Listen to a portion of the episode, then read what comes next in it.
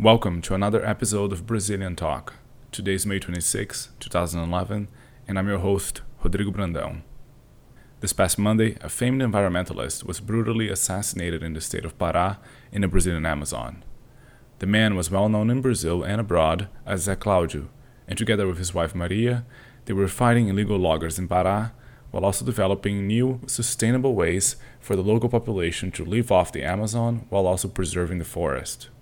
Zé Claudio was shot and killed along with his wife in Nova Ipixuna, a small town of 15,000 people. In this exclusive interview, I speak with Al Jazeera journalist Gabriel Elizondo, who is in a nearby town called Marabá, covering the still unfolding events. So, Gabriel, um, first of all, as I understand your work, you're covering the, the death or the killing of José Claudio Ribeiro da Silva and Maria do Espírito Santo da Silva in Pará right now. Is that correct? That's correct. Can you start by telling us a little bit about the work that José Claudio and his wife, Maria Silva, were doing in Pará? They, they lived in a sustainable reserve about 40 kilometers from the town of Marabá.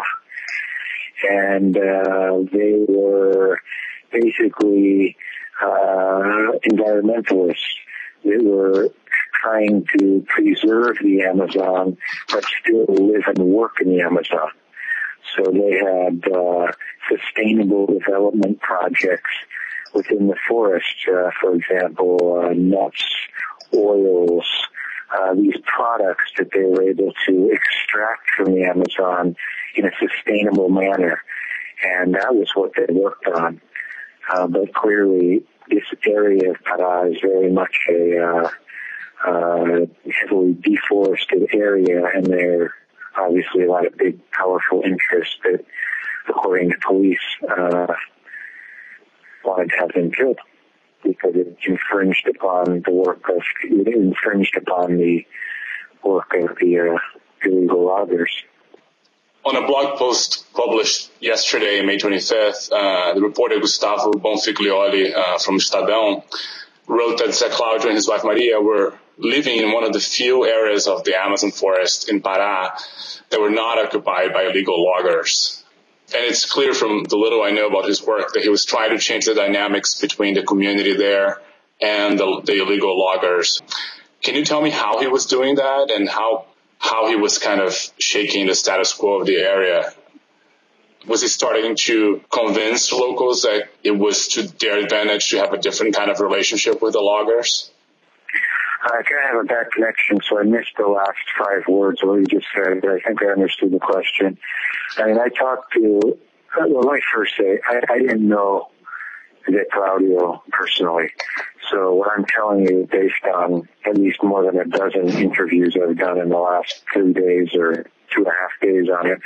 But I want to make it clear I didn't know him personally. I've known other people like him and I know illegal loggers and I've done a lot of work in here over the last four years, but I didn't know him personally.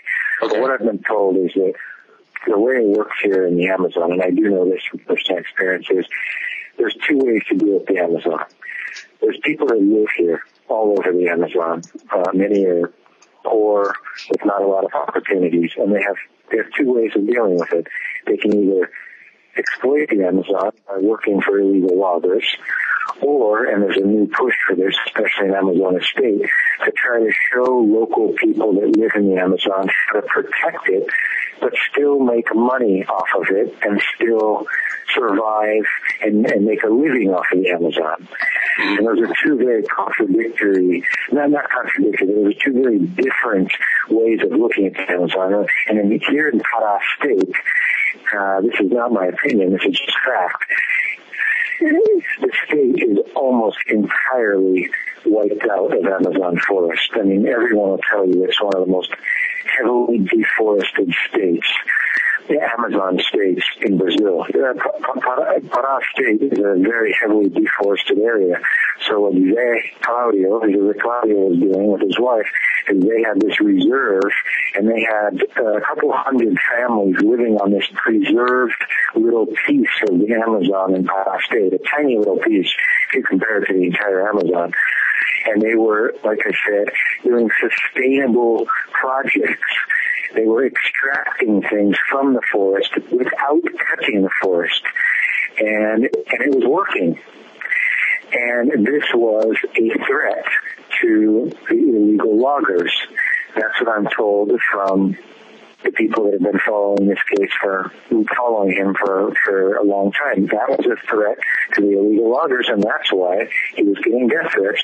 And can you just tell us a little bit? Of course, the Código Florestal, the, the new forest legislation, was just voted in the House of Representatives in Brazil today, and I think it passed. And it's now up to be voted in the Senate in a couple of months. This couldn't have happened at a worse place, you know, the death of a, a leader like that. How was the response of the political community in Brazil? What have they said about the scaling? Uh, to be honest, I don't. I don't really know. Um, I'll be honest. I mean, I was working on the story all day yesterday. I got on a flight at 4 a.m. So I can't really give a good, uh, educated opinion on how Brazilian politicians are looking at the death of uh, the, the, these murders, to be honest.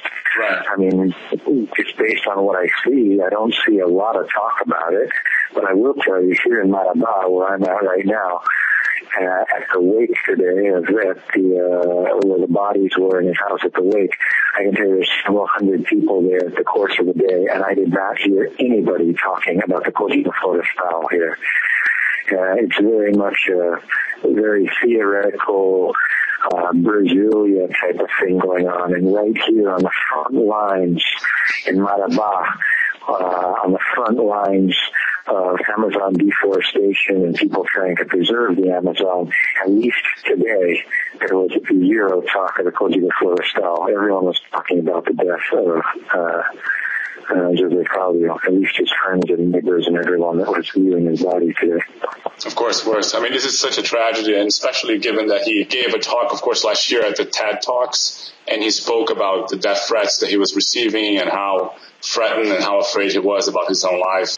Thanks a lot for covering this event for Al Jazeera. Um, Okay, no problem. Yeah, in my in my story that just went up on the Al Jazeera website, I included some of his talk from the uh, from the TED uh, from the TED event. So uh, that might be. It just went up on the website. It's a video story. Just went up on the website in the last hour. It might be something you want to check out or link to later. That's great. Thank you so much, and I'll make sure to link your story to this podcast. All right.